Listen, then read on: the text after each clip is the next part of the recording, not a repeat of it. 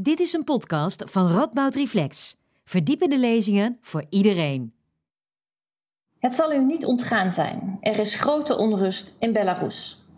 Begin deze maand won president Lukashenko, die al zesentwintig jaar aan de macht is, de verkiezingen in zijn land met ruim tachtig procent van de stemmen. Direct gingen heel veel mensen de straat op om te protesteren tegen oneerlijke verkiezingen en een gefraudeerde uitslag. Lukashenko greep hard in. Protesten werden neergeslagen, tegenstanders en journalisten worden opgepakt, bedreigd en mishandeld. Toch blijven de mensen demonstreren. En ondertussen claimt de gevluchte oppositieleider Svetlana Tichanovskaja de overwinning. Waarom gaat de bevolking van Belarus juist nu en masse de straat op? Heeft dit te maken met de politieke boodschap van de oppositie of zijn er andere redenen voor de demonstraties? En wat is de rol van de E U? Wat is de rol van Rusland? U hoort er zo dadelijk alles over van Evert van der Zweren, politiek filosoof aan de Radboud Universiteit en Ruslandkenner. Welkom bij dit digitale actualiteitencollege van Radboud Reflects, waarin we op zoek gaan naar de verdiepende vragen achter het nieuws. Mijn naam is Lisbeth Jansen en ik ben programmamaker bij Radboud Reflects.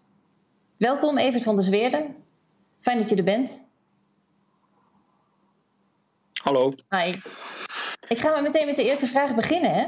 En ja. um, uh, ik denk dat het goed is om even een kwestie op te helderen die uh, denk ik voor veel mensen uh, voor verwarring heeft gezorgd. Namelijk opeens gaat men in de pers en in het nieuws spreken over Belarus in plaats van over Wit-Rusland. Waarom is dat? Um, nou, zo opeens is dat niet. In die zin dat er ook, zeker in het buitenland, heel veel, uh, heel veel media zijn die al veel langer over Belarus uh, spreken. En het land zichzelf ook al uh, vanaf de onafhankelijkheid zo noemt. Um, de reden waarom daar een switch is, uh, heeft plaatsgevonden, onlangs bij de Volkskrant bijvoorbeeld. Die zijn overgestapt van de aanduiding Wit-Rusland naar de ra- aanduiding Belarus. Um, is dat Wit-Rusland eigenlijk als naam onderdeel is van een trio. Groot-Rusland, dat is het eigenlijke Rusland. Klein-Rusland, dat is Oekraïne. En Wit-Rusland, en dat is dan Belarus. Uh, dus dat heeft, ja, dat heeft connotaties van, zeg maar, groot-Russisch imperialisme. Zo, er is daar ook nog een uithoek, daar tegen Polen aan, en dat noemen we Wit-Rusland.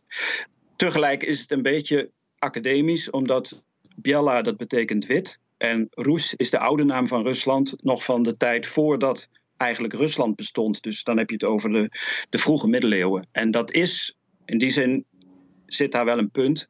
Um, dat oorspronkelijke gebied waar de Russen vandaan komen, dus waar ze voor het eerst historisch gedocumenteerd zijn, dat is het gebied in het zuiden van wat nu Belarus is. Dus daar in de buurt waar de kerncentrale van Tsjernobyl um, staat. Uh, de, op het grensgebied van het huidige Rusland, Belarus en Oekraïne. Dus het heeft ook met historische roots te maken. Hè? Dus mensen ja. in Belarus kunnen ook denken, wij zijn eigenlijk net zo goed echte Russen als die zogenaamde groot-Russen. Ik snap het, ik snap het. Hey, nog zo'n kwestie uh, waarvan mensen vaak zeggen, hey, wat is dit nu precies? De vlag waarmee gezwaaid wordt bij de demonstraties, dat is niet de officiële uh, vlag van Belarus. Wat is het wel? Nee, dat, dat klopt. Dat is een, uh, dat is een ingewikkeld verhaal. Um, de officiële vlag van Belarus is de voormalige vlag van de Wit-Russische Sovjetrepubliek, of van de Belaruskaja Sovjetrepubliek, uh, maar dan zonder hamer en sikkel. En die vlag die is ingevoerd door Lukashenko. Nadat een paar jaar na de onafhankelijkheid in negentien negentig... deze vlag, dus een witte met een rode streep in het midden, een tijdje de nationale vlag geweest is. En van oorsprong is dit de vlag van de zogeheten Belarussische Volksrepubliek uit de tijd van de burgeroorlog, uit negentien achttien negentien negentien. Um, dus dat is de periode waarin de Bolsjewieken probeerden hun macht te vestigen en waarin Belarus een van de plekken was waar daar weerstand tegen geboden werd. En die vlag werd toen door die kortstondige republiek gebruikt, is opnieuw gebruikt in de Tweede Wereldoorlog, toen Belarus bezet was door de nazi's. Die hebben die vlag gebruikt voor hun tijdelijke uh, vazalregering die ze daar hadden zitten. Dus het is heel, ja, het, is, het heeft een hoge symbolische waarde, laat ik het zo maar zeggen. En het, tegelijk, al die vlaggen zijn ook enigszins, ja, omstreden zou je kunnen zeggen, of er zit een verhaal achter. Het is, het is weinig eenduidig, want die natieoverheersing is natuurlijk weer niet iets waar men zich mee wil identificeren. Nee, maar het staat misschien dan op meer bredere uh, manier voor iets van verzet of weerstand, deze wit-rode vlag. Het staat vooral, denk ik, voor onafhankelijkheid. Oh, ja. Het staat voor wij willen zelf, wij willen Belarus zijn. En wij willen ja. zelf onze zaakjes uitmaken. En dat is denk ik ook de belangrijkste boodschap van deze hele uh, oppositie. Dat is tegelijk een beetje een, een lege boodschap, zou je kunnen zeggen. Hè? Dus er zit geen politieke ideologie achter of iets dergelijks. Nee, het is puur dat... een uh, symbool van onafhankelijkheid. Ja, ja. ja. Ja, en als we nu even teruggaan, een klein stukje in de tijd. We hebben het over onafhankelijkheid. We hebben het ook over Lukashenko, die zoals je zei al zesentwintig jaar daar aan de macht is. Um, hoe zag de situatie er eigenlijk uit toen hij president werd? Ja, uh, nou... Uh... Het huidige Belarus is een van de voormalige Sovjetrepublieken. Dat is ook met exact dezelfde grenzen als die het in zeg maar negentien tachtig of zo had. Uh, toen de Sovjet-Unie uiteenviel, toen was dat vooral een akkoord tussen de presidenten van Belarus en uh, de Russische Federatie en Oekraïne op dat moment. Die zijn met z'n drieën in een soort landhuis precies op dat drielandenpunt, dus... Bij, daar, bij Tsjernobyl in de buurt, waar ik het straks over had, uh, bij elkaar gaan zitten, hebben de boel verdeeld langs de bestaande grenzen. Uh, en korte tijd daarna heeft Lukashenko toen in uh, Belarus de verkiezingen gewonnen in negentien vierennegentig met een overweldigende meerderheid en met een programma dat eigenlijk zei wij willen niet af van het Sovjetsysteem. En dat was vooral het platteland wat hem daarin Uh, wat hem daarin enorm steunde, maar ook heel veel uh, fabrieksarbeiders. Die zagen hoe in die voormalige Sovjet-Unie die Sovjet-economie in elkaar klapte. Dat, dat was een, waren massale faillissementen en uh, die collectieve boerderijen die uh, in, ineens stortten, et cetera. In Belarus was dat relatief wat minder. En uh, daar wilden de mensen dus het, ja, in zekere zin het oude systeem behouden, maar dan wel binnen de grenzen van een nieuwe soevereine republiek. Dus op die manier is, is hij met vooral steun van het platteland. Hij komt zelf ook van het platteland. Hij is een kolchoze uh, directeur van oorsprong. Uh, met steun van het platteland is hij daar uh, president geworden. En is het ook met name door steun van het platteland dat hij zo lang aan de macht heeft kunnen blijven?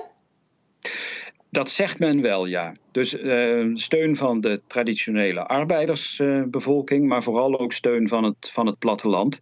En daar zit denk ik een heel interessant element in, want dat platteland in Belarus, net zoals elders in de wereld, zoals in Nederland ook, het platteland loopt leeg.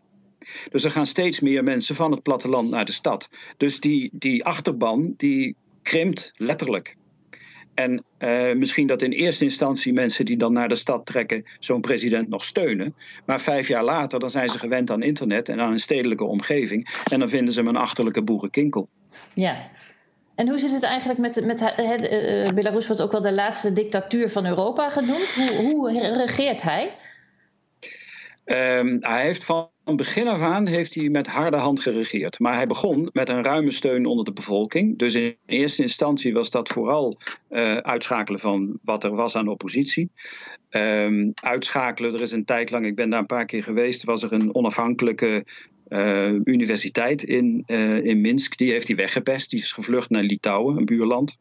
Uh, en daarmee naar de Europese Unie. Uh, dus op die manier heeft hij de, de politieke en de, en de intellectuele oppositie, zeg maar, en die was eigenlijk honderd procent Russisch-talig. Dat is ook een, een element. De, de, de Belarussische taal is echt de taal van het platteland. Terwijl in de steden over het algemeen Um, vrij zuiver Russisch gesproken wordt. Dus bijvoorbeeld die Svetlana Tichanovskaja, wanneer zij de mensen toespreekt, die spreekt loepzuiver Russisch. Daar is niks Belarusisch aan. En dat is ook, denk ik, een factor. Um, Lukashenko heeft als onderdeel van zijn, ja, laten we het maar noemen, zijn, zijn hoe noem je zoiets, zijn Belarusificatiepolitiek, uh, heeft hij die Belarussische taal op een podium gezet. Dus alle straatnamen moesten veranderd worden, de schoolboekjes moesten veranderd worden, et cetera. En dat is door heel veel mensen, met name in de steden, waar Russisch eigenlijk de omgangstaal is voor veel mensen, heeft dat heel veel kwaad bloed gezet. Het is een beetje alsof je in Vlaanderen het, uh, het West-Vlaamse dialect dwingend zou opleggen aan de hele bevolking tot aan de grens met Limburg. Ja, en, en zegt dat feit hè, dat, dat, dat uh, Tichanovskaja bijvoorbeeld uh, met name Russisch, of ja, alleen uh, Russisch spreekt, zegt dat ook iets over haar politieke gezindheid? Ik bedoel, is, is, is het dan ook automatisch meer gericht op Rusland? Um, nee, ik denk niet dat je dat kan zeggen. Ik denk dat zij zal ongetwijfeld ook vrij gemakkelijk uh, Belarusisch spreken, want die talen zijn sterk verwant. Belarusisch ligt als taal eigenlijk tussen Pools en, uh, en Russisch in. Dus Polen en Russen kunnen elkaar niet verstaan, maar Polen kunnen Belarussen wel verstaan en Belarussen kunnen ook Russen verstaan. Dus het is echt een soort midden, een soort tussentaal zou je kunnen zeggen. Een beetje zoals het Luxemburgs in, uh, in, uh, in, in, in de Europese Unie. Um, ik denk dat zij gewoon een um, opleiding heeft op de middelbare school in Minsk of in een andere stad waar ze vandaan komt en daar in het Russisch opgeleid is. En dat voor haar op een heel vanzelfsprekende manier Russisch de voertaal is. Uh, Dat geldt voor heel veel mensen, denk ik, in die laag van de bevolking. Uh, haar man is een hele bekende blogger in, uh, in Belarus, die ongetwijfeld ook heel veel volgers heeft in Rusland dus, en in Oekraïne. En uh, in, dat deel, in dat deel van Europa is Russisch eigenlijk nog altijd de lingua franca. Ja, hey, en nu we het dus toch dat... over hen als stel hebben, um, de, daar ja. is natuurlijk ook iets bijzonders gebeurd. Hè? Want tot voor kort of tot voor een jaar geleden ongeveer was hij natuurlijk uh, de Lukashenko-criticus en degene die uh, de oppositie uh, uh, leidde. Toen is hij uh, opgepakt en toen heeft zij het ja. overgenomen. Hoe, hoe is dat precies gegaan? Um, nou, precies wat jij zegt. hij, is hij is opgepakt en zij heeft het overgenomen. Um, en daar, daar zit, daar, wat daar interessant aan is, denk ik, is... Um, het verklaart voor een deel de inzet van dit, pro van dit protest. Hè, want dat die, waarom die protesten nu zo, zo krachtig zijn... terwijl Lukashenko daar al heel lang zit... en al heel lang de bevolking uh, onderdrukt... Um, Men heeft blijkbaar echt het idee van, nou, dit laten we ons niet gebeuren. We laten ons niet zomaar tot twee keer toe de verkiezingen afpakken. Um, en daar zit, wat het heel interessant maakt is, ik zei daar net al van die Lukashenko is eigenlijk, plat gezegd, een boerenkinkel. Maar in ieder geval iemand met een duidelijke achtergrond op het platteland. En hij is ook heel patriarchaal. Hij heeft op een gegeven moment gezegd van, ja, tegen vrouwen kan ik best campagne voeren. Want een vrouw is toch ongeschikt als president. Nou, dat moet je tegen een hedendaagse, moderne, stedelijke bevolking niet meer zeggen. Dat kun je misschien ergens op het platteland, kun je daar nog mee wegkomen. Uh, maar niet in de stad. Dus dat heeft Tichanovskaja tot een, tot een heldin gemaakt. En ook het feit dat ze heel duidelijk heeft gezegd vanaf het begin... Uh, ik heb niet een eigen programma, ik wil president worden... om nieuwe verkiezingen uit te schrijven, zodat er een, iemand president kan worden... Die niet, uh, door het volk, yeah. die, niet Luka, die niet Lukashenko is. In het midden latend of dat dan haar uh, echtgenoot Sergej Tichanowski zou zijn of niet. Yeah. Dus, dus um, Lukashenko heeft zich daar denk ik echt op, op verkeken op de, op de genderfactor. Ja, en heeft het feit dat ze moest vluchten na de verkiezingen, heeft dat nog uh, impact gehad? Um, dat weet ik niet. Ik denk dat dat... Ik denk dat, ik denk dat vanaf het moment dat duidelijk was... dat dit niet ging werken. Ik denk eigenlijk, dat is een tweede inschattingsfout... Lukashenko heeft gedacht dat hij dit kon fixen. Ja. En, en de mensen om hem heen hebben gedacht van... nou, dit, uh, we doen deze verkiezingen op de manier zoals ze wat gewend zijn. De president wint met tachtig procent. En dan houden ze snel genoeg hun mond weer. Uh, dus dan moet je na zo'n verkiezing... moet je proberen die oppositie weer kalt te stellen. En dat hebben ze onder andere gedaan door Tichanovskaja op te pakken. Er zijn sterke aanwijzingen dat die eerste videoboodschap... waarin zij zei van nou accepteer die uitslag, ga niet de straat op... dat dat onder dwang tot stand gekomen is. Onder dwang van de geheime politie. Uh, dus dat zij vervolgens gevlucht is naar Litouwen is niet zo vreemd. Uh, vanaf daar heeft ze een andere boodschap kunnen sturen. Die maakt dat zij op dit moment denk ik nog steeds in de race is... Uh, als, uh, hè, als het echt een vlucht zou zijn geweest, zeg maar naar Canada of iets dergelijks... en ze zou niks meer van zich hebben laten horen... ja, dan was die kandidatuur ook weg. Maar nu is ze heel duidelijk nog... Uh, ja, in feite verhoogt dit alleen maar haar heldinnenstatus. Um, en ja, ook dat is een inschattingsfout van, uh, van het regime. Ja, en het feit dat ze dus inderdaad niet naar uh, Canada is gevlucht... maar nog op honderdtachtig kilometer afstand uh, van, van de hoofdstad van Belarus zit... Uh, maakt dat ook, uh, vuur, geeft dat ook nog extra vuur aan de demonstraties? Maakt dat ook dat ze, dat ze blijven... Uh, ja, ik denk dat dat heel veel uitmaakt. Hè. Dus de, de Litouwen en in mindere mate Polen, uh, maar vooral, vooral Litouwen... omdat daar, ook, daar is historisch ook heel veel band tussen die, twee, uh, tussen die twee landen. Litouwen is bij uitstek de plek waar de oppositie altijd naartoe gevlucht is vanuit Belarus. De afgelopen nou, vijfentwintig jaar, zeg maar. Um, dus het feit dat zij daar zit, zij heeft daar ongetwijfeld ook een omgeving om zich heen van andere mensen die in eerdere instantie op de vlucht zijn geslagen voor, uh, voor Lukashenko. Er zal daar, ik weet daar geen cijfers van, maar er zal daar een aanzienlijke uh, Belarussische kolonie in, uh, in Litouwen zitten, waar zij ook steun van krijgt. Ja, ja. Hey, laten we nog heel even gaan kijken naar een wat breder uh, plaatje, bijvoorbeeld Rusland. Uh, mm-hmm. Die, uh, ja, tot nu toe lijkt het erop dat Poetin uh, Lukashenko blijft steunen. Uh, hoe, hoe zit, wat is de verhouding tussen Belarus en Rusland? En wat denk je dat Poetin gaat doen de komende tijd? Ja, nou, dat is natuurlijk een beetje koffiedik kijken. Zeker omdat Poetin, als hij ergens in gespecialiseerd is, dan is het in het doen van onvoorspelbare dingen. Um, maar ik denk dat je wel een paar... Nou, je kunt wel een, een, een beeld krijgen, denk ik, van de situatie waarin men zich bevindt daar. Ten eerste even terug naar jouw vraag van, uh, van daarnet. Het feit dat die Tichanovskaja Russisch spreekt, um, is geen per se pro-Russische agenda. Uh, dat is, het is net zo pro-Russisch als een Oostenrijkse politicus die Duits spreekt. Hè? Ja, en we, ja. en Bel- Belarus wil een zelfstandig land zijn uh, met twee erkende nationale talen, uh, Wit-Russisch en, uh, en Russisch. Um, dat is denk ik de simpelste, het, het simpelste verhaal. Um, Poetin heeft Lukashenko nooit echt gesteund. Dus hij heeft altijd de pest aan hem gehad. En die, die haat die was, uh, die was wederzijds.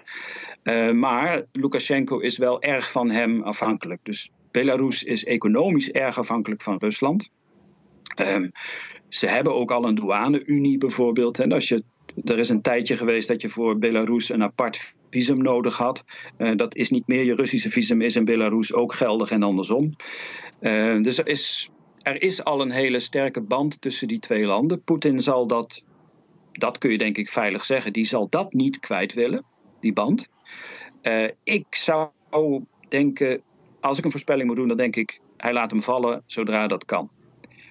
Uh, want ik denk dat ze in de gaten hebben in, in, in Moskou dat die dictatuur van Lukashenko daar niet te handhaven is, dat dat niet gaat lukken. Nee. Um, en, en dat ze liever een democratisch verkozen president hebben waar ze zaken mee kunnen doen, dan een dictator die op een gegeven moment door iedereen uitgespuugd wordt. Ja. Um, de duidelijkste parallel is Armenië. Daar is onlangs een revolutie geweest of een, een, een, een machtswisseling, um, waarbij een duidelijk meer democratisch regime aan, de, aan het bewind gekomen is. Maar één dat pertinent een hele goede relatie met Rusland wil hebben. Er zit wel, er zit wel een andere kant aan. En dat is dat in die zin zit, zit Poetin in een lastig parket. Um, als dit gebeurt in Belarus, dus dat Lukashenko door de bevolking gedwongen wordt het veld te ruimen, daar, ja, dan kan dat in theorie in Rusland zelf natuurlijk ook. En het kan ook een voorbeeld zijn, en dat is het ook al, voor heel veel Russen. Dus er wordt op heel veel plekken in Rusland op dit moment gedemonstreerd steunbetuigingen aan Belarus ah, ja. en aan de oppositie daar. Um, in Khabarovsk bijvoorbeeld, en dan heb je het over een stad, hè, daar is al een hele tijd zijn daar grote demonstraties. Dat ligt helemaal in het oosten, dat ligt voorbij Mongolië, dan ben je bijna bij Japan. In dat Khabarovsk wordt de leuze van de demonstranten in Belarus, je veux Belarus, le- leven, Rus- leven Belarus, die wordt daar overgenomen door de demonstranten. Mm-hmm. En, en daar zit natuurlijk wel voor een regime als dat van Vladimir Poetin, zit daar wel een, uh, een gevaar. Dus hij moet denk ik echt daar ja, spitsroeder lopen, moet je misschien zeggen, of een, een balanceeract yeah. uitvoeren. En hij is maar één van de twee kanten. Hè. De andere kant is de Europese Unie. Ja, laten we het thuis over um, hebben inderdaad. Hoe, hoe zit het daarmee? Ja, die, nou, die, de Europese Unie zit denk ik ook in een heel lastig pakket. Um, want wat ze, wat ze niet kunnen doen is uh, die oppositie echt aan de macht helpen. Want dat zou inmenging zijn in de binnenlandse aangelegenheden van Belarus. Directe inmenging. En dat zal Moskou niet accepteren. Uh, het is in het belang van zowel Moskou als de Europese Unie, of zowel Rusland als de Europese Unie, om ervoor te zorgen dat Belarus een bufferstaat blijft. Dus een buffer vormt tussen de E U en, uh, en Rusland. Ja. Twee grote eenheden die toch al veel te veel gemeenschappelijke grenzen ja. hebben. Dus Oekraïne en Belarus zijn wat dat betreft cruciaal voor beide partijen. Dat is ook waarom de Europese Unie de steun aan Oekraïne niet echt doorgezet heeft. En Oekraïne bijvoorbeeld geen lid is geworden van de NAVO. Ja. Want dat, dat zou echt een onhoudbare situatie uh, opleveren. Ja. Tegelijk, beide partijen willen in zo'n buffer natuurlijk bij voorkeur zoveel mogelijk invloed hebben. Ja. Dus Poetin zal die economische band met Belarus willen handhaven, misschien zelfs versterken. Um, de E U zal be- goede relaties met Belarus um, uh, heel belangrijk vinden en prioriteit geven. Daar zit ook een economisch belang achter. Belarus is een van de landen waardoorheen het uh, Russische gas en Russische olie naar het westen worden getransporteerd. En andersom, Belarus is dé grote manier om de sancties van de Europese Unie tegen Rusland te omzeilen. Want de Europese landen mogen niet exporteren, landbouwproducten bijvoorbeeld, mogen niet exporteren naar Rusland, maar wel naar Belarus. Terwijl Belarus een douane-unie heeft met de Russische Federatie. Dus ah. dat is niet eens exporteren, dat is alleen maar verplaatsen. Ja, ja dus, dus in ieder geval dus hebben beide, is... beide partijen, dus ik bedoel even de E U en Rusland, hebben vooral baat bij rust in Belarus. Ja, ja, ja. bij rust. En in die zin denk ik, dat zou nog wel eens de Uh, het, het geluk van Belarus kunnen zijn. He, want ja. dat zou kunnen betekenen dat, dat beide partijen uh, um, geen belang hebben bij het voortzetten van die dictatuur van Lukashenko, om uiteenlopende redenen. En dat beide partijen het vooral aan de mensen in Belarus zelf over willen laten wat hun politieke toekomst wordt, wetende dat ze daar niet pro-E U zijn of iets dergelijks. En er wordt niet met, in tegenstelling tot Oekraïne, er wordt in Minsk niet met uh, vlaggen van de Europese Unie gewapperd. Nee, nee. Uh, en Tichanovskaja is heel duidelijk geweest ook in dat zij goede relaties met grote buur Rusland heel erg belangrijk vindt. Dus in die zin is zij zelf, zij of een eventuele opvolger, zal niet of nauwelijks een bedreiging vormen voor die band met, uh, met Rusland. En aan de andere kant, Belarus is ook geen groot land, het is geen grote bevolking. Het is wel potentieel een heel rijk land, vooral agrarisch, maar ook wel qua industriële productie. Dus voor de E U is dat ook een welkome buur, om zo maar te zeggen. Ja, tuurlijk. Ja, hey, we gaan een, een spannend weekend tegemoet, denk ik, wat dat betreft. Um, ja. uh, er wordt, wordt hardop gespeculeerd over de val van Lukashenko. Tegelijkertijd uh, neemt het aantal demonstranten af. Wat, wat denk jij dat een, uh, wat is een waarschijnlijke uitkomst van dit proces?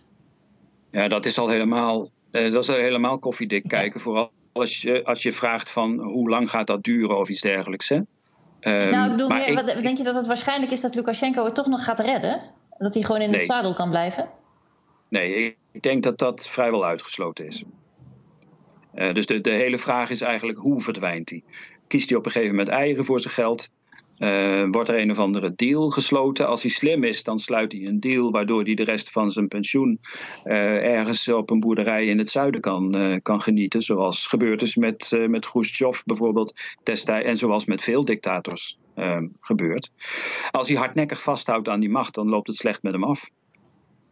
Want het is duidelijk op dit moment dat het, het zijn niet alleen maar Uh, mensen bij de, bij de televisie of bij overheidsbedrijven die hem in de steek laten. Het zijn ook militairen, het zijn ook soldaten. En de volgende stap is de geheime dienst. Ja, ja. En dus uh, je ziet ook dat dat, dat betreft vind ik, dat vind ik hier wel heel interessant aan. Dat, dat stond een stuk in de Groene Amsterdammer van deze week. Uh, waar onder andere verteld wordt dat iemand zegt hoe die gemarteld werd, persoonlijk gemarteld werd door een vice-minister. Oh, echt? Dus ja. ja. Dus dat, dat betekent dat dat in feite om een vrij kleine groep mensen gaat. Daar ja. aan die top in, in Minsk. Ja. En die moeten, op een gegeven moment slagen die er niet meer in om hun bevelen uitgevoerd te krijgen. Nee. Als het gezag echt weg is. En dan zijn, dan zijn er op een gegeven moment ook heel veel mensen die zeggen van ja, maar nou kies ik eieren voor mijn geld. En dus mensen die zeg maar loyale medewerkers waren van die geheime dienst, van die geheime politie lange tijd. Op een gegeven moment zeggen die van ja, de hazen lopen anders. Uh, Doei, Lukashenko. Ja. En dan, dan is het, ja, ik denk negenennegentig procent zeker dat dit einde verhaal is. Hij is ook al behoorlijk op leeftijd, hè? Dat ja, moet je dat natuurlijk ook niet. Ja. En, ja. en het is heel duidelijk dat de bevolking hier massaal genoeg van heeft. Ook al heel erg sterk protesteerde tegen het feit dat hij zijn zoon, uh, Kolya, aan het uh, klaarstomen is om op te volgen. Waardoor je dus in feite van een, van een presidentiële republiek naar een soort monarchie gaat, een erfelijk presidentschap zou je kunnen zeggen. Uh, nou, dat zit heel veel mensen daar ook al helemaal niet lekker. Nee, nee, snap ik. Um, we gaan afronden. We gaan uh, zien hoe het verder gaat in Belarus. En uh, ja, we, we, gaan, we gaan zien of jouw voorspellende woorden uit gaan komen, Evert. En dat de dagen van Lukashenko uh, geteld zijn. Um, nou, de da- zijn, zijn dagen ja. zijn sowieso geteld. Nee, ja, dat geldt voor ons allemaal. Ja. Dat is waar. Uh, dankjewel, Evert van der Zweren, voor dit, uh, voor dit interview. Graag gedaan. Uh, bedankt voor het kijken. Vond je dit interessant en ben je benieuwd naar meer van ons? Like dan deze video en volg ons op social media. Houd ook onze website uh, w w w punt r u punt n l slash radboud reflex in de gaten. En uh, graag tot een volgende keer.